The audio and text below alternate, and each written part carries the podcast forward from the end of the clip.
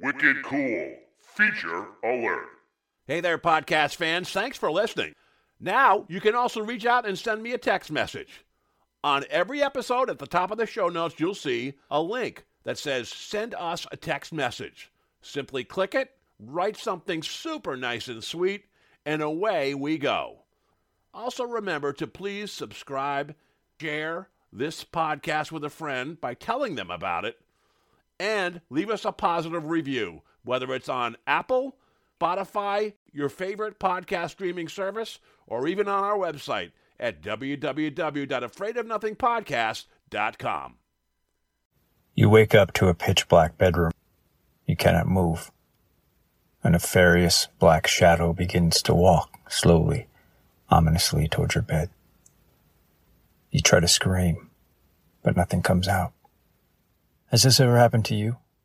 If it has, you're not alone. Online statistics estimate anywhere from 17 to 50% of the population has reported experienced sleep paralysis at least once in their lifetime. Most people describe the experience as terrifying. They attribute it to some sort of paranormal or demonic experience. Aliens, demons, watchers, shadow people. Most of those who suffered through sleep paralysis really want to know, what is it really? Why are these entities targeting me? And how can I stop it? And perhaps most disturbing, what have these entities been doing to me before I woke up paralyzed?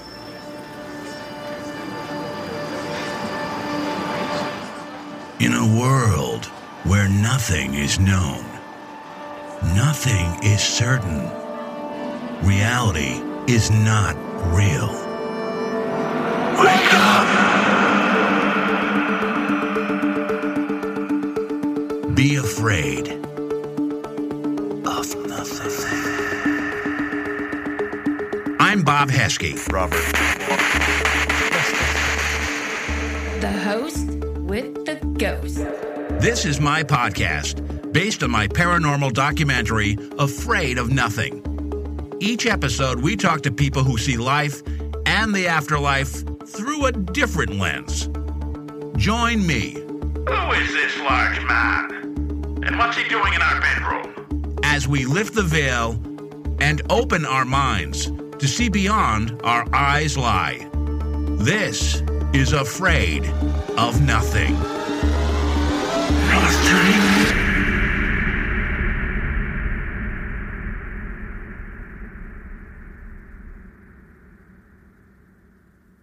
I am here with an expert on a subject called sleep paralysis that goes way beyond what I even realized was associated with this. Her name is Vicki Joy Anderson. She has written a tremendous book called They Only Come Out at Night Exposing the Dark Weapon of Sleep Paralysis. Vicki Joy, welcome to the show. Hey, thanks for having me. Been looking forward to this. Yeah, me too. We've ha- been having some technical difficulties, and it's kind of funny. It's uh, certain guests I have that. I don't know. I wonder if it's a paranormal thing or if it's just tech. But we'll we'll give it a shot and we'll roll with it, and then uh, we'll make it work one way or another. So away we go. You started having experiences with sleep paralysis at a rather young age, like uh, two or three, I believe. So how did you even express what you were going through at such a young age? Yeah, well, I I think I actually did a pretty good job considering I was a tot. But when I was two years old, this is a hazy memory, meaning I'm not sure if it was connected with the sleep paralysis yet or not. But when I was around two years old, I remember telling my mom one night that I was afraid to go to bed. I was afraid of the dark. I didn't want to be left alone. And the only reason I even remember this is because there's a funny little anecdote, you know, kind of the kids say the darndest thing sort of thing with it. She told me that I didn't have to be afraid because the angels were watching over me. And I'm a two year old kid. I don't know what an angel is. So I'm like, what's that? And, you know, she explained it to me in two year old terms. And so she failed to give me several key pieces of data. So she just said, they're, they're big, they're bright, and they're everywhere is all she told me. And so she left the room, and I'm like, well, I don't see anything big and bright and everywhere in my bedroom. And so I decided to investigate, and I got up and I looked out the window, and there were these massive streetlights going all the way up and down my street. And I'm like, well, they're big and they're bright and they're everywhere. So that must be the angels. And there they are, parked out all the way up and down the road. So I guess mom's right. So I do kind of wonder if maybe that was indicative of when it started. Because ironically, at the same time, my brother, who was two years older than I, at the same at the same house and at the same period of time, my brother was having severe night terrors and sleepwalking episodes. And so it wasn't until I was about four years old living in another state that I can tell you clearly was my very first classic sleep paralysis episode. And that I remember very clearly.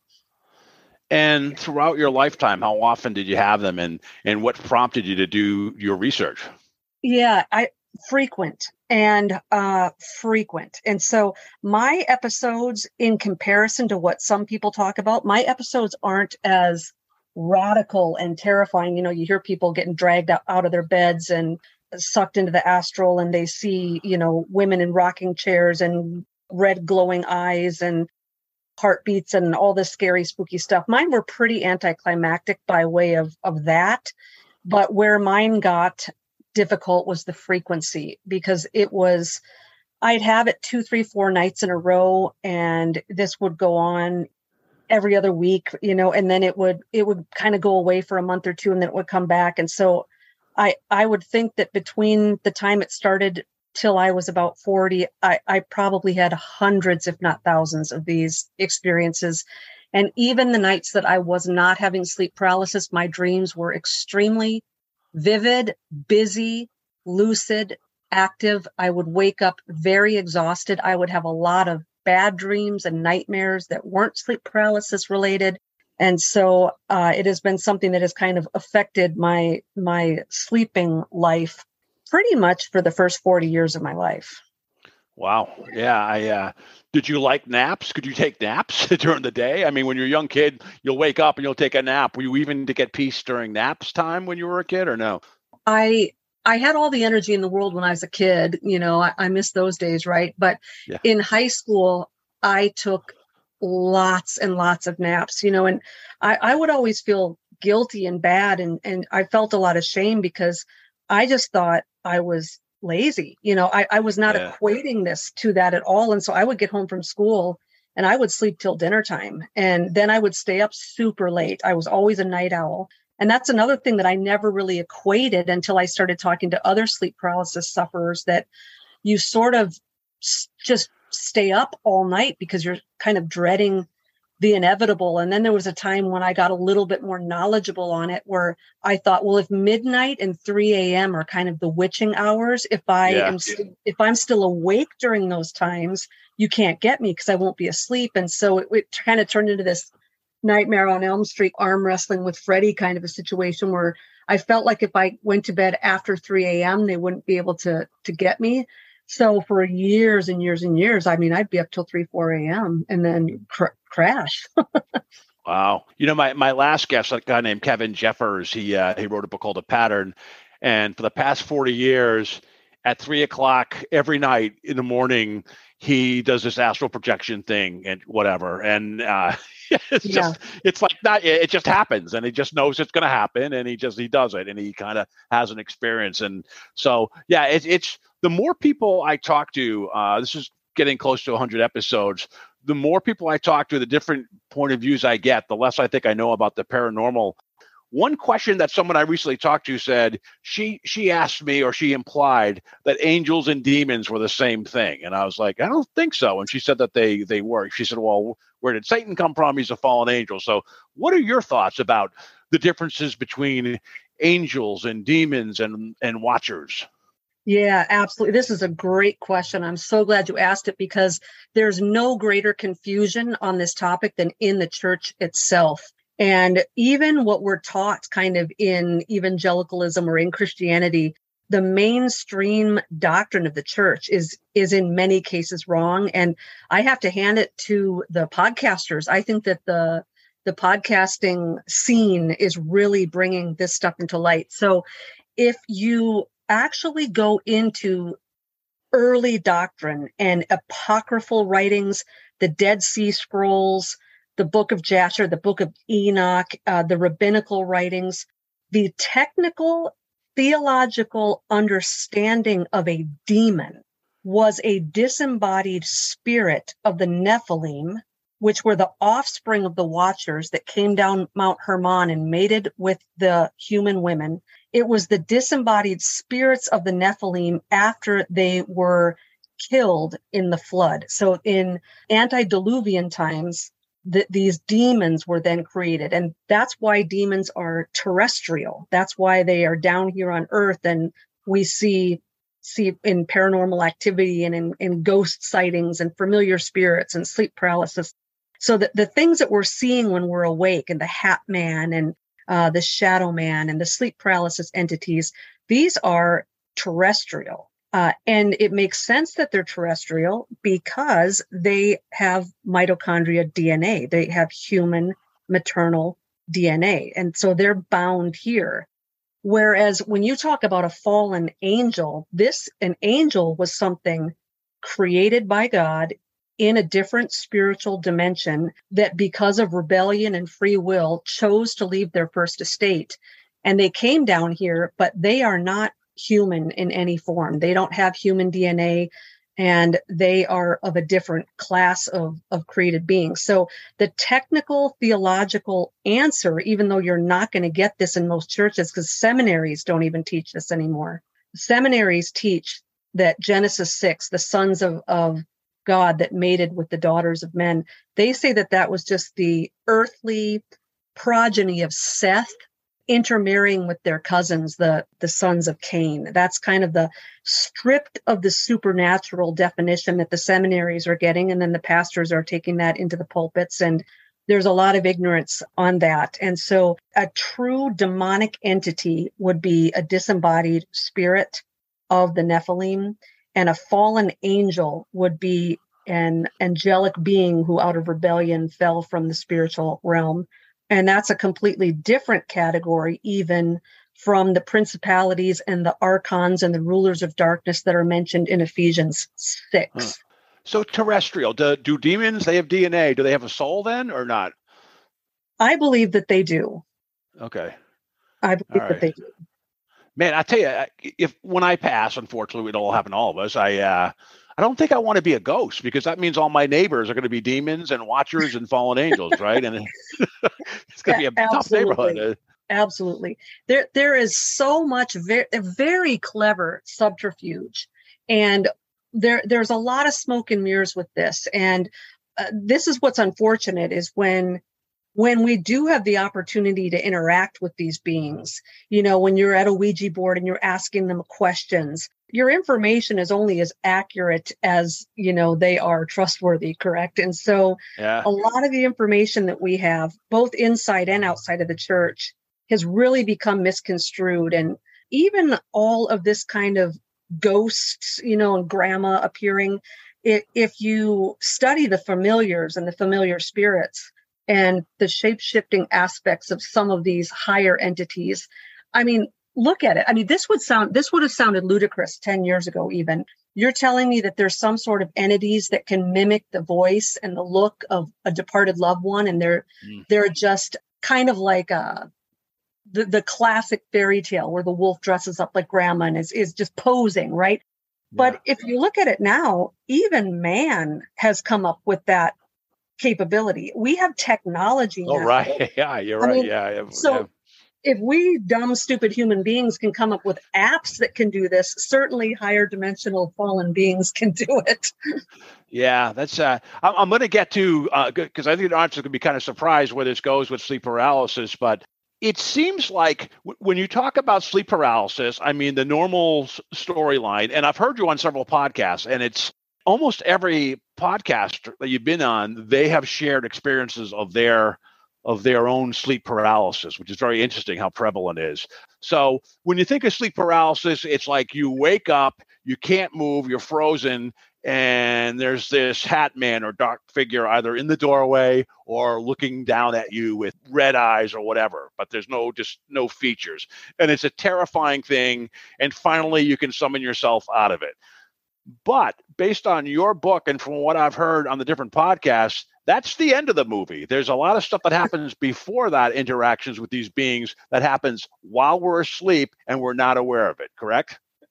I believe so. And it, it has really taken me a long time to come to that conclusion. And part of it, I think, was that I didn't want to even consider that possibility. You know, it was it's scary enough to think that these things might have been more than a bad dream. You know, when you're a kid, you just think that they're really bad dreams. When you start to ponder that it could be a real spiritual reality, this could be your own sort of bastardized version of Jacob's ladder, where some sort of realm is opening up to you while you sleep and beings are coming down. That that's enough of a stretch to go from bad dream to actually interacting and rubbing shoulders with demonic entities. So to take it a step further and say there might be even more to these sleep paralysis experiences that I don't even remember. Eh, you, you got to be ready for that. And I just want listeners who who have experienced sleep paralysis to understand that I'm not saying every single time every human being has a sleep paralysis experience, all these other things are going on as well. But what I'm starting to, to realize in my research, and this used to be a no-no, the UFO research and the sleep paralysis research were, were not allowed to join hands and exchange notes. You know, the UFO research was a very serious academic study, and they did not like all these little sleep paralysis people tainting their their hard data, right? But same, same thing with Bigfoot, right? Same thing with Bigfoot. Same thing. Exactly. You know? Exactly. Yeah. Yep. And but what I'm beginning to realize just in retrospect, you know, hindsight's 2020, right? In in hindsight of looking at my own experiences and now that I've talked to hundreds of other people who've gone through this as well, I'm starting to believe, and this is my own hypothesis, I'm not chiseling this in stone or writing a PhD dissertation on this, but my my hypothesis is that sleep paralysis is also a type of an abduction scenario like the UFOs. And we have missing time as well but we don't recognize the missing time because when people wake up, you know, when your alarm clock goes off, if you're missing five, six, seven, eight hours of time, you don't ever question it because you went to bed. And of course, right, of course, right. there's missing time. And so sleep paralysis people don't question it. But what I'm starting to realize is that in many cases, for me personally, and I don't know that this is the case for everyone else, but for me personally, my sleep paralysis experiences would always start deep in an REM phase of sleep. I would be dreaming, it would be a normal dream, everything was great. And then all of a sudden, I would hear the vibrational sound, which took me many years to figure out uh, that that sound effect I heard in my ear that used to always tip me off that the dream was about to go sour. That's the actual vibrations of when your spirit is leaving the body into the astral, so to speak. And so I would hear those sound effects in the dream, and I'd have a split second where I would realize, oh no, it's happening again. And what I'm now realizing is I believe that what was happening is I was being pulled into the astral realm. And when I would wake up, I would have fragments, I would have memories of the nightmare, but I would just think it was the bad dream. Yeah. And so, so, you just answered a question that was in my mind, by the way. You said Jacob's okay, ladder, good. and I was I was yes. going to say is it fragmented visions of different parts mm-hmm. of your lifetime that you're seeing or or, mm-hmm. or different alternate lifetimes? So that just answered it. So yeah thank you. Yes. Yeah and there's some i don't want to get too far off track but there's some other stuff that i've researched out with uh, jacob's ladder.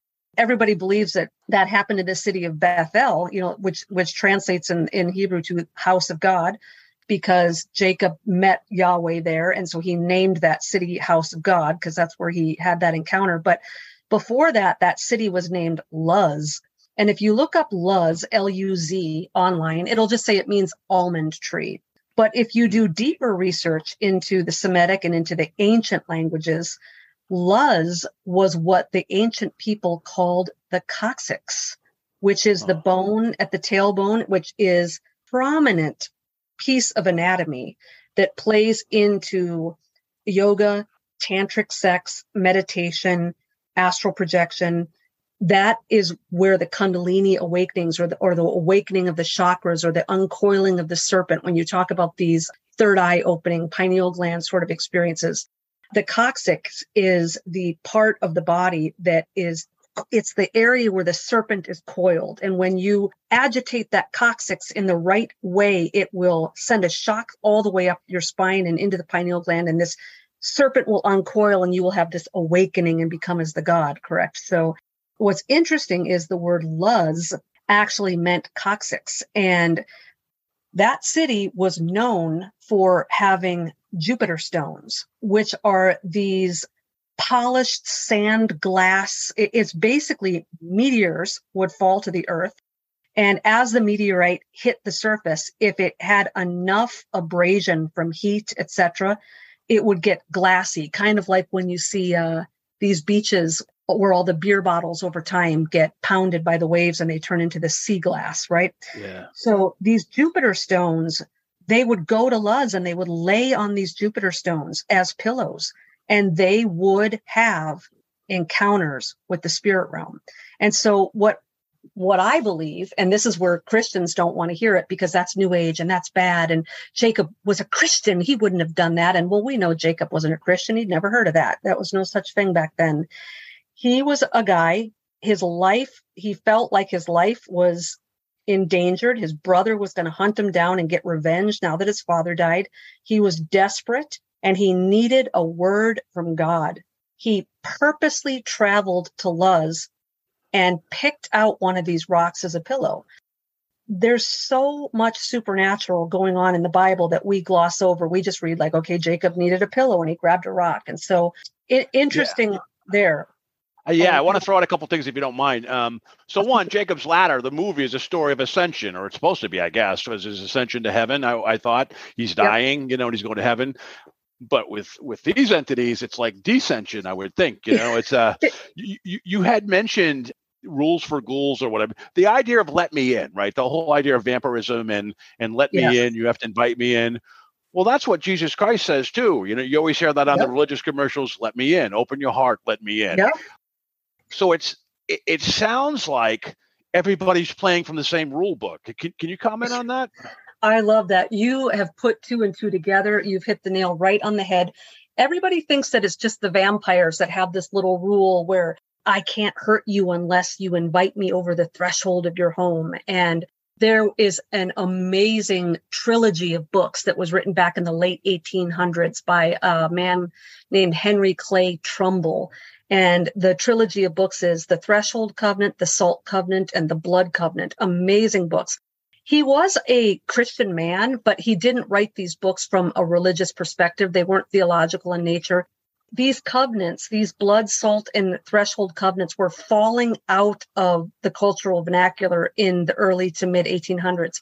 And he wanted a historical record that this is the way the whole earth used to have hospitality rights, betrothal rights, and these kind of um, salt covenants and threshold covenants and blood covenants obviously are all over the the bible and the old and new testament if you know that that's what they're talking about. And so this idea that vampires need permission to come over the threshold that comes from ancient like rules for ghouls. I love how you said that but it's not I, I, I, took guys. it from you actually. You said that on another podcast. Sorry. So i was just trying to get back to you so yeah Oh, well, I'm glad you brought that back to my mind. I don't even remember saying that. That's hilarious. But anyway, this isn't a rule of bad guys or a rule of vampires. This is a rule of the spirit realm.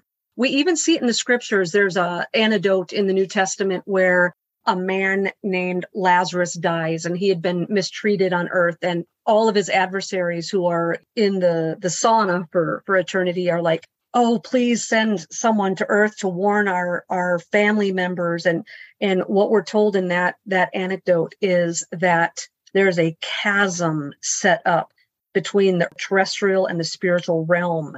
And you're not supposed to pass back and forth between the two which is why when the watchers and why lucifer left their first estate and wanted to come down here and set up kingdoms that's why that was such a crime. They crossed that chasm but Jesus is, subject to that rule as well. And I'm not trying to get Christians or religious people hot under the collar like God, Jesus gets to set the rules, he gets to do whatever he wants, but he abides by the rules that he creates. He he willingly abides by the rules that he sets up. And so in Revelation 3:20, when it says, Behold, I stand at the door and knock. If anyone hears my voice and opens the door and lets me in, I will eat with him and he with me.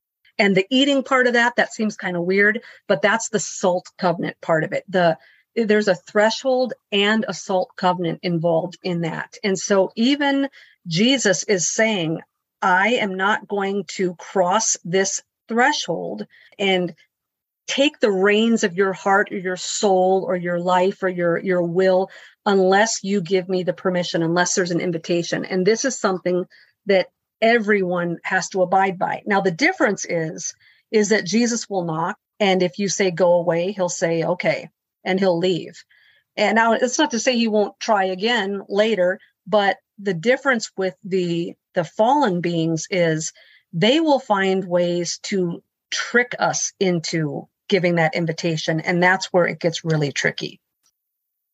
The older I get, and I'm over 60 now, is I I I always think the the maybe the meaning of life is to find truth, right? Because the whole under the whole underpinning of everything is free will. Like we have free will who we let in.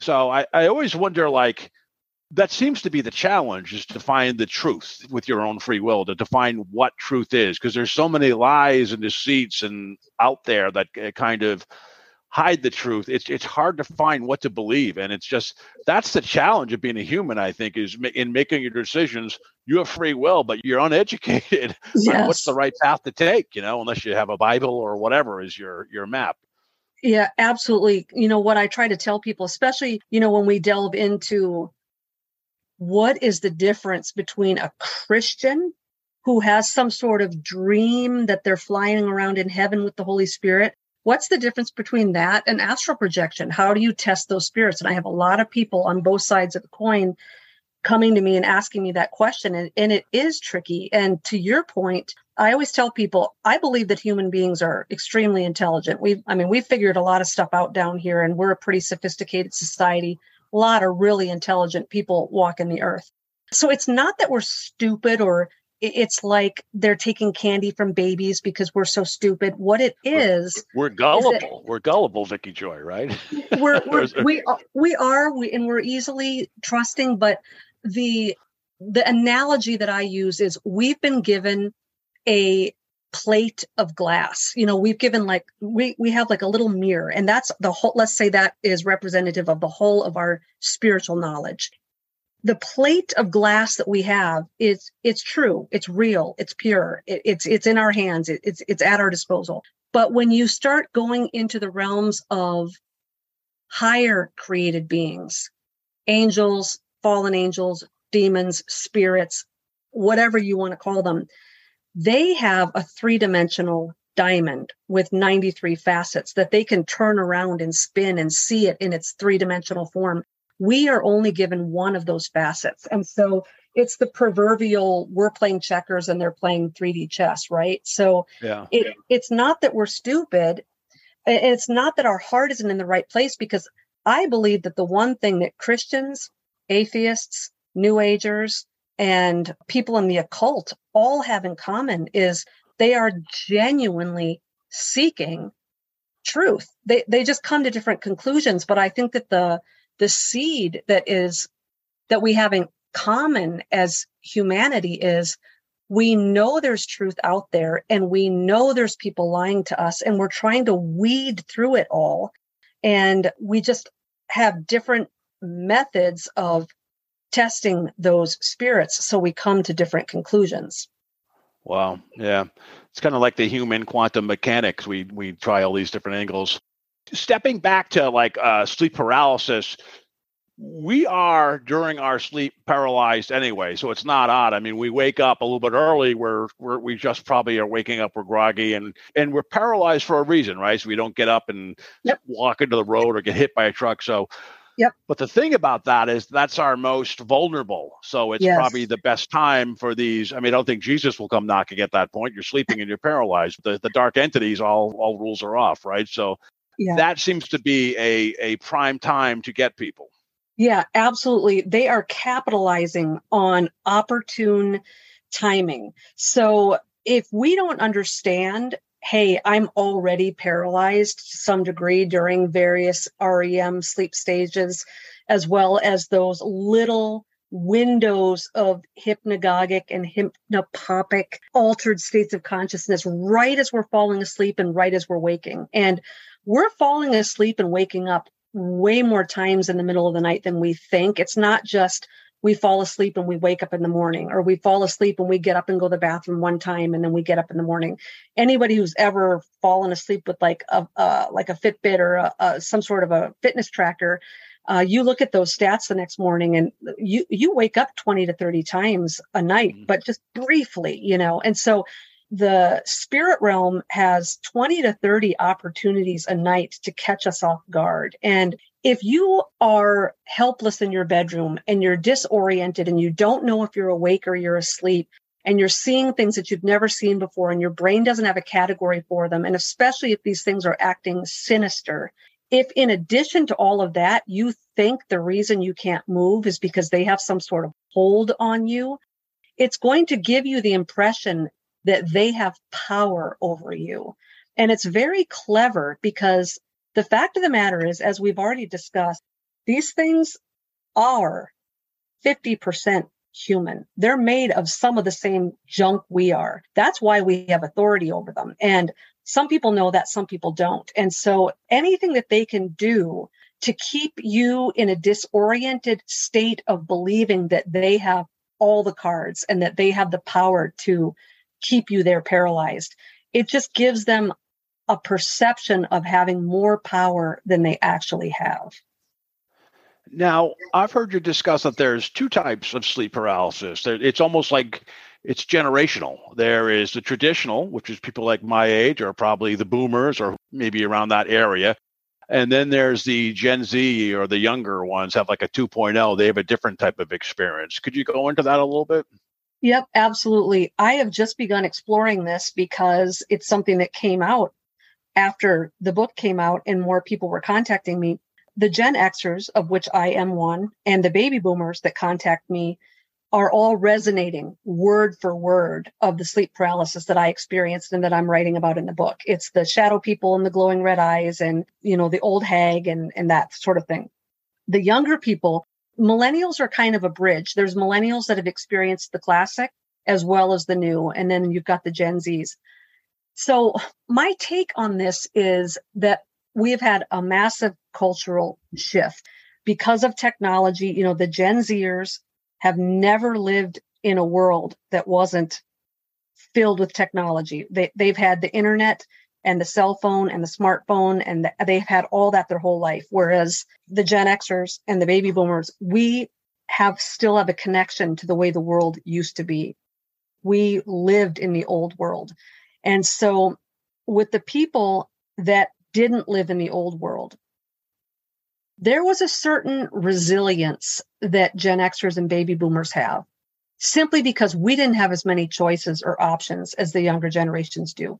When we were kids, if we didn't like what was on our plate or we didn't want to go to school or whatever, we had no choice. You did what you were told, you didn't argue. And so we were sort of groomed to never complain or voice anything uncomfortable or bad. We we were a little bit more cards to the vest when it came to vulnerabilities and things. And not to mention the fact that we lived in an era where if you started talking openly about this kind of stuff, you'd be brought to a, a psychiatrist, to a hospital, you'd be medicated, you probably would get diagnosed schizophrenic.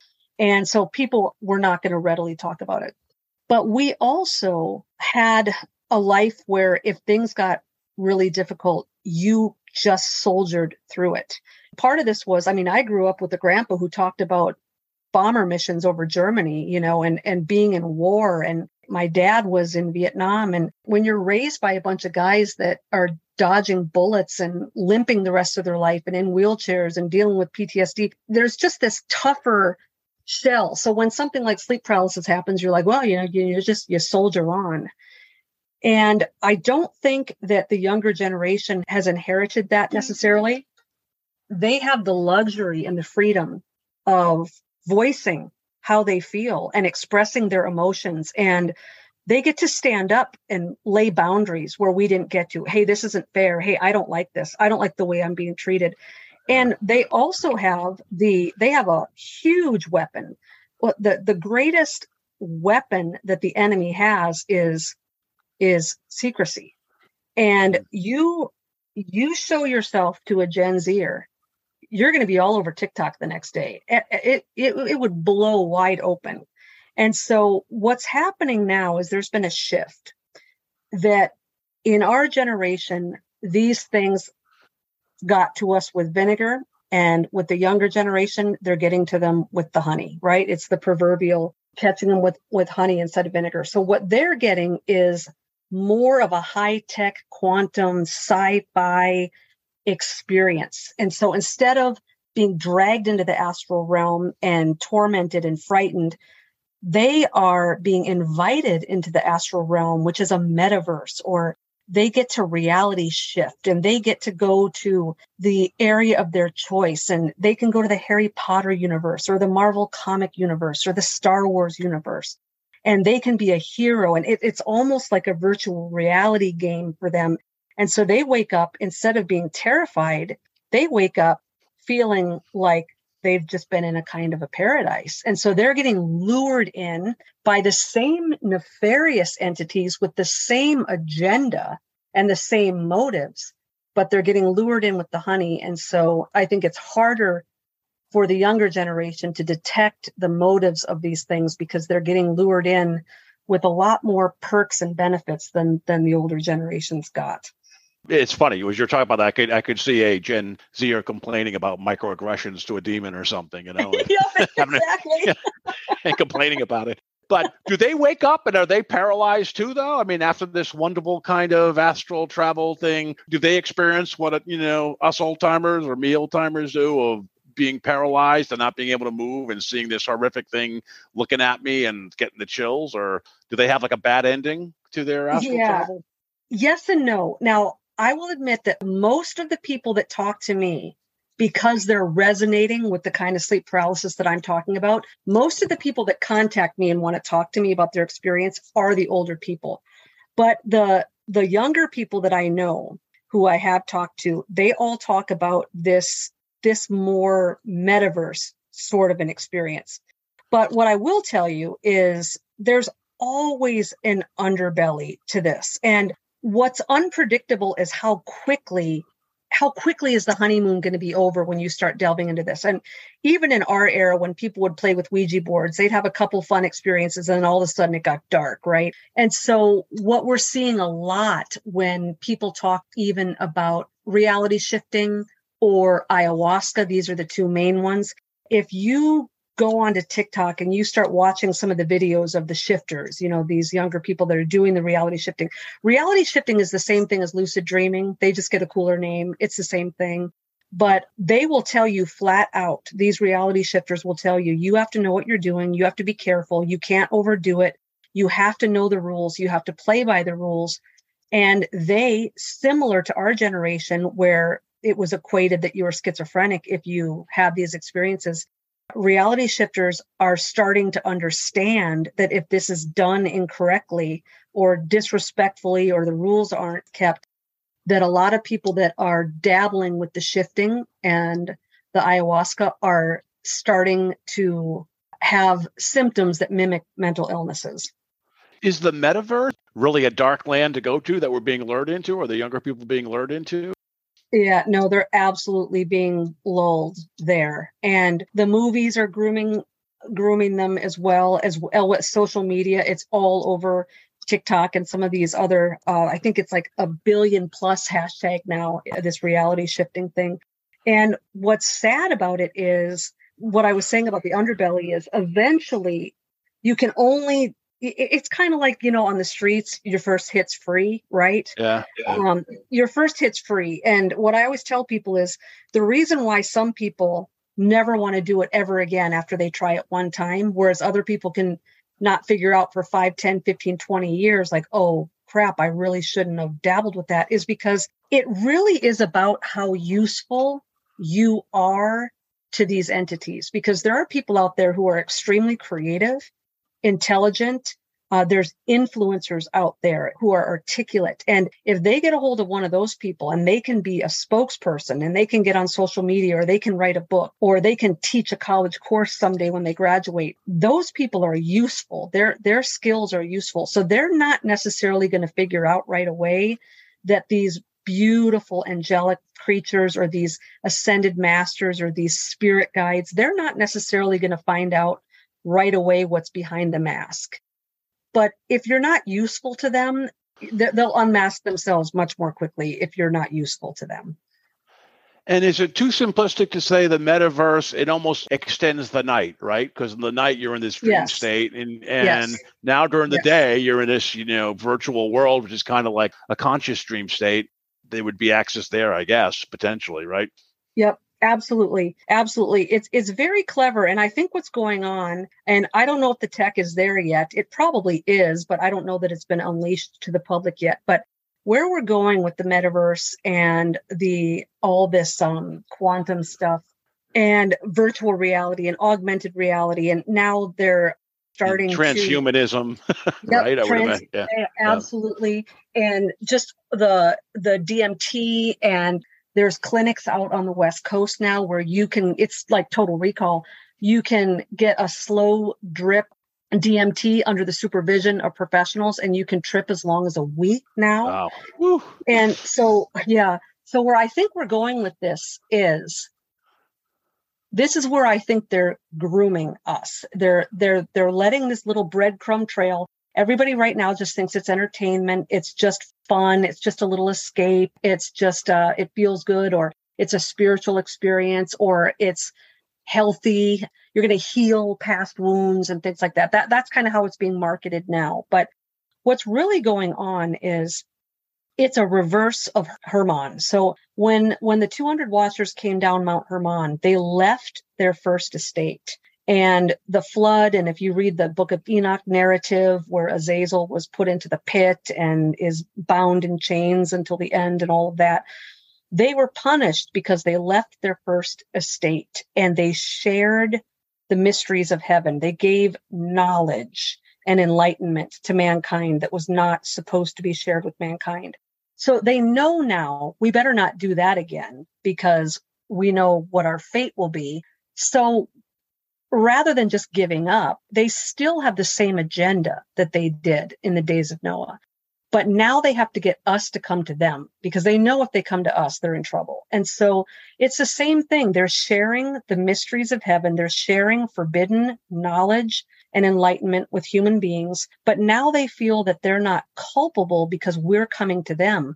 We're leaving our first estate and we're, we're going to their territory. So it's, it's kind of like the loophole, but it's the same agenda as when the Watchers came down. They're just now getting us to come up instead. Yeah. So the bottom line sounds like they're putting out the trap where people feel like they're God, right? Because they can do all these capabilities beyond what they had before. So I, I wanted to touch on on two things. I know we're getting kind of late into it. This is incredibly interesting. I just one thing you mentioned before was that there's beyond what we mentioned with the dark entities, there's another type of controlled sleep paralysis, and that's military controlled Yes. sleep paralysis. And I Yes. think you also mentioned that could be geared to military families. And then there's always the families that are the original bloodlines that are involved Yes. somehow or controlled. Can you just touch on that? And th- then I want to close by kind of going over your book and kind of the chapters and how it's set up and where they can get it. Okay. Sure, sure. Yeah, absolutely. Yeah. So the militarized version of it, Robert Monroe, and I do talk a little bit about Robert Monroe in the book. Robert Monroe was a guy who started his career in broadcasting and he started doing some sleep experiments that originally had a very altruistic purpose to it. They were trying to like, it was some sort of mm, experiment where they were trying to heal something. I don't know. But in his quest to do these sleep experiments, he started astral projecting. And so he became fascinated with this, in fact, obsessed with this. And in his writings, and he, he, he's now passed away, but the Monroe Institute still exists. He developed something called the HemiSync technology. It's brain entrainment. And so what he figured out was that the the left and the right hemispheres of the brain kind of buzz at different frequencies But if you play an indiscernible tritone using a headset, that that tritone will balance out the hemispheres of the brain and cause them to hum at the same frequency.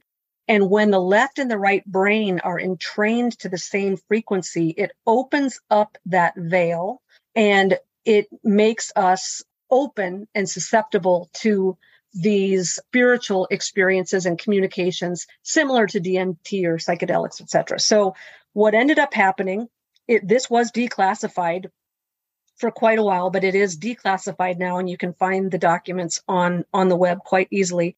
Is Robert Monroe was hired by uh, the U.S. Army, and he went in in the 1980s and he started teaching the military how to astral project and to use it in a militarized setting where um, the occult has known about this for a very very long time witches and and warlocks they they know how to astral project into someone's room or into someone's dreams.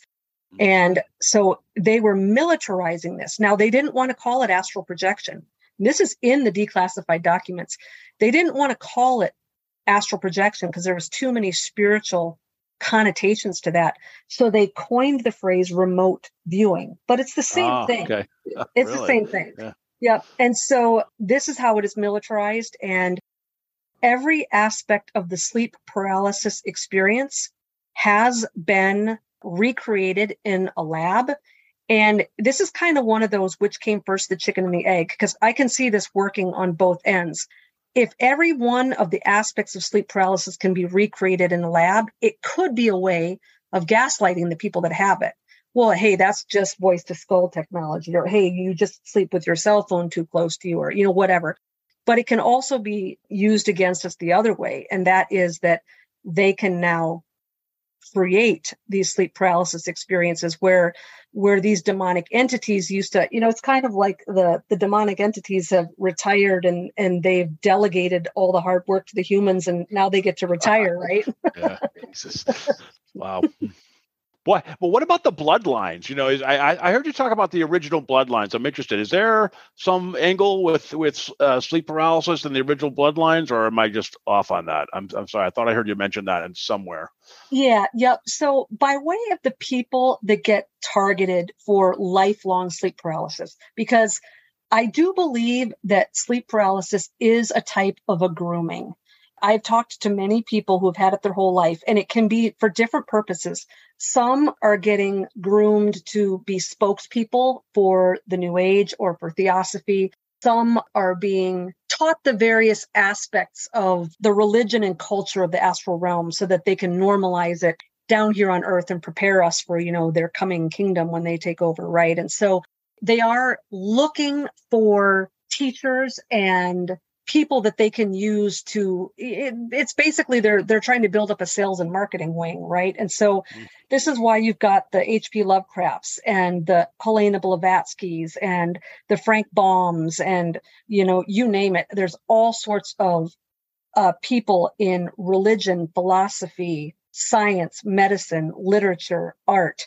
In fact a lot of the 19th and 20th century influencers that are still impacting our society to this day. Galen, the super surgeon of the second century, a lot of that stuff is still being taught as, as rote to our current generation. And these were card carrying theosophists, and they were out of the closet astral projectors who said that they had spirit guides and that they had gurus. And uh, Blavatsky talked openly about the Chinese ascended master that every words he wrote in in her books was just dictated by these astral entities. And so that's not a secret uh, that's not conspiracy that's just out on the web for anyone to read. And so when we talk about who these people are targeting they're targeting people that have a certain proclivity towards empathy creativity intelligence and you can be from a certain bloodline because they want to carry on their own bloodline. And so, one of the things that I'm finding a lot of people who have had sleep paralysis their whole life, one of the common things is trauma. And I think that this is twofold. We know this even from the, the occult, and we know this from the military with like MK Ultra. We know that mind control and grooming A lot of times it can be trauma based, trauma based mind control. And the occult uses that as well with uh, satanic ritual abuse, et cetera, et cetera. But another thing, the flip side of the trauma is that people who have been through a lot of trauma tend to be very gifted. They tend to be very empathetic. They tend to be very resilient. They tend to, to be creative.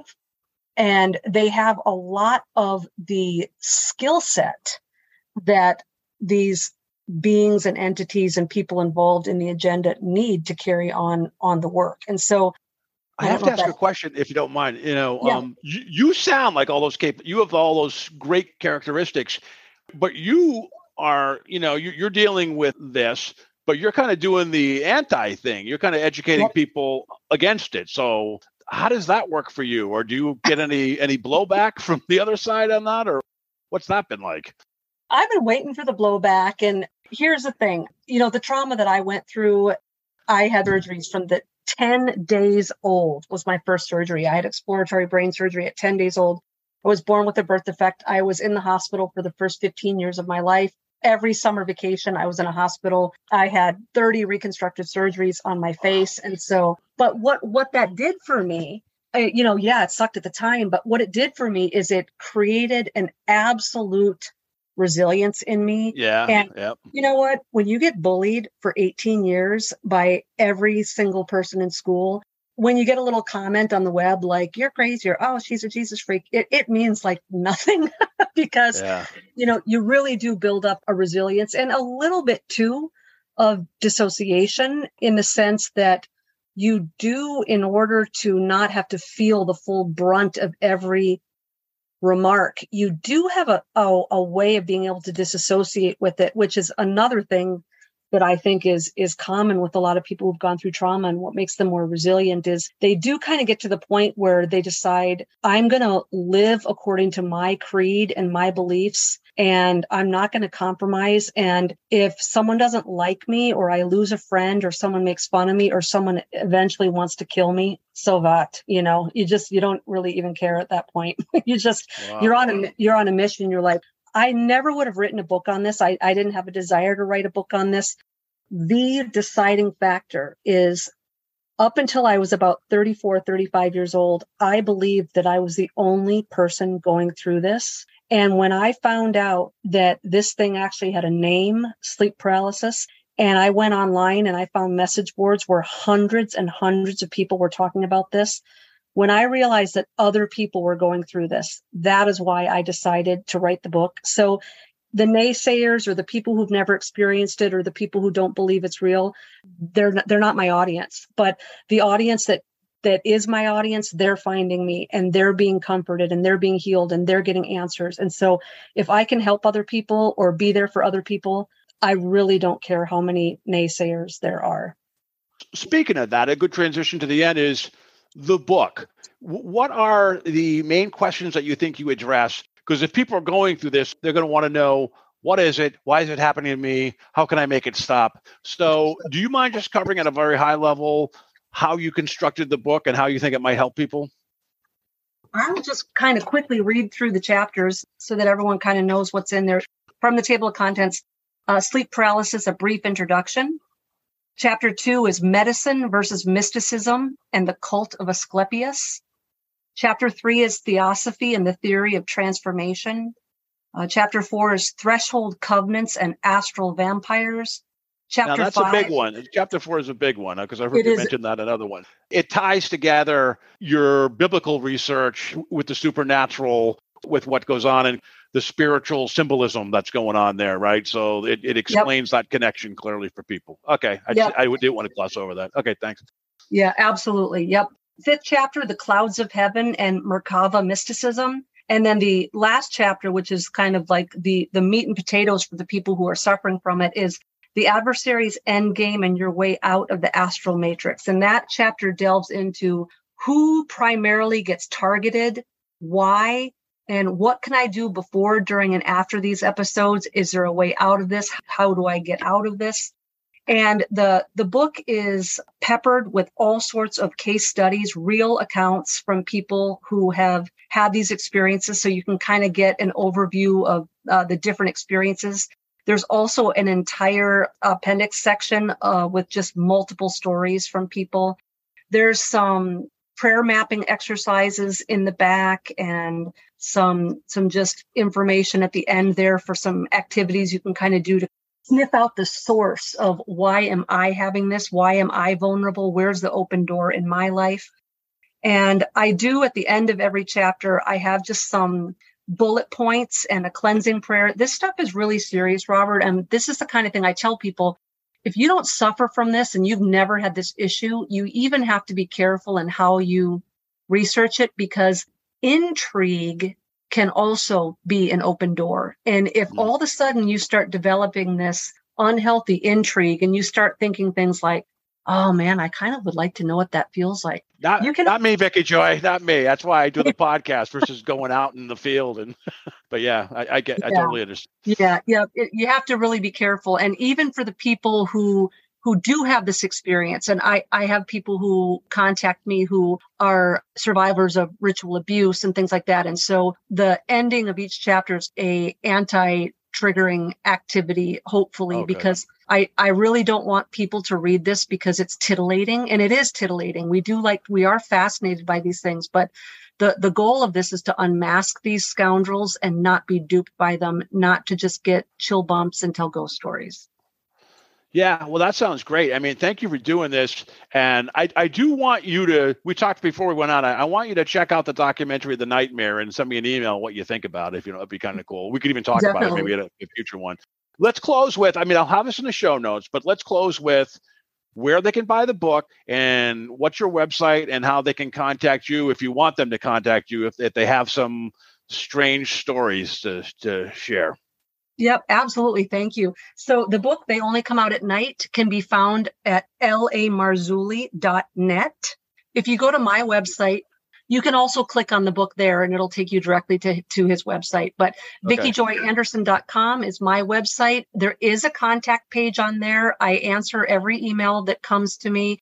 If people want to set up a phone call, I do do um, our phone calls with people who are. I, I don't do phone calls with people that just want to tell their story but if someone is actually in in need of counsel uh, it's more of like a counsel opportunity and uh, you can find me on instagram at vicki joy author That's awesome. Well, thank you so much for your time tonight. I, look, it could always be hours talking about this stuff, and we go down different levels, but I think you covered a lot of good ground tonight, and I really appreciate having you on.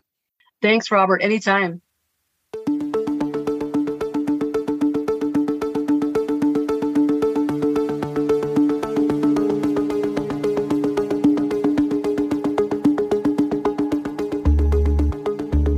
Been listening to the Afraid of Nothing podcast. Please subscribe and like us on Facebook. Until next time, stay scared.